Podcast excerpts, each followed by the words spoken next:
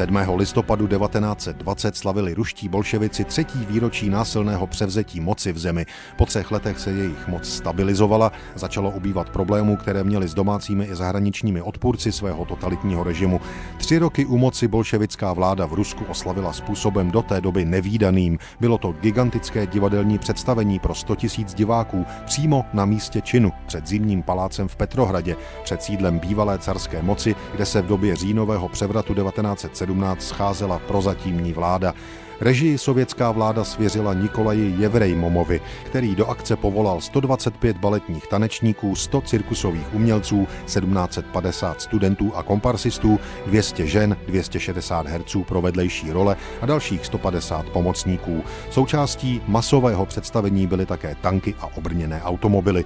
Předzimní palác mělo povoleno přijít se podívat na schválené monstr divadlo 100 tisícové publikum.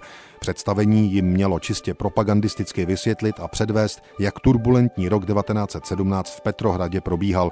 Začátkem byla únorová revoluce 1917. Diváci sledovali následné sebeorganizování dělnické třídy.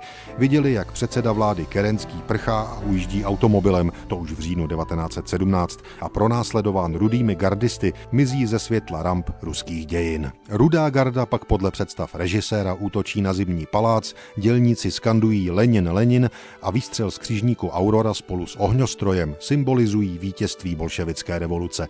Petrohradské gigantické představení ze 7. listopadu 1920 mělo v zemi obrovský ohlas. To, jak režisér Jevrejmov převrat zobrazil, mělo poté po celé 20. století vliv na to, jak ho bolševici a sovětští komunisté ve své historiografii prezentovali.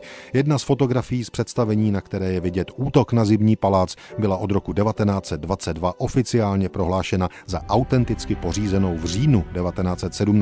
Stačilo málo vyretušovat tribuny pro přihlížející publikum. Skutečný útok na zimní palác se odehrál večer. Fotografie ale ukazuje totéž za denního světla.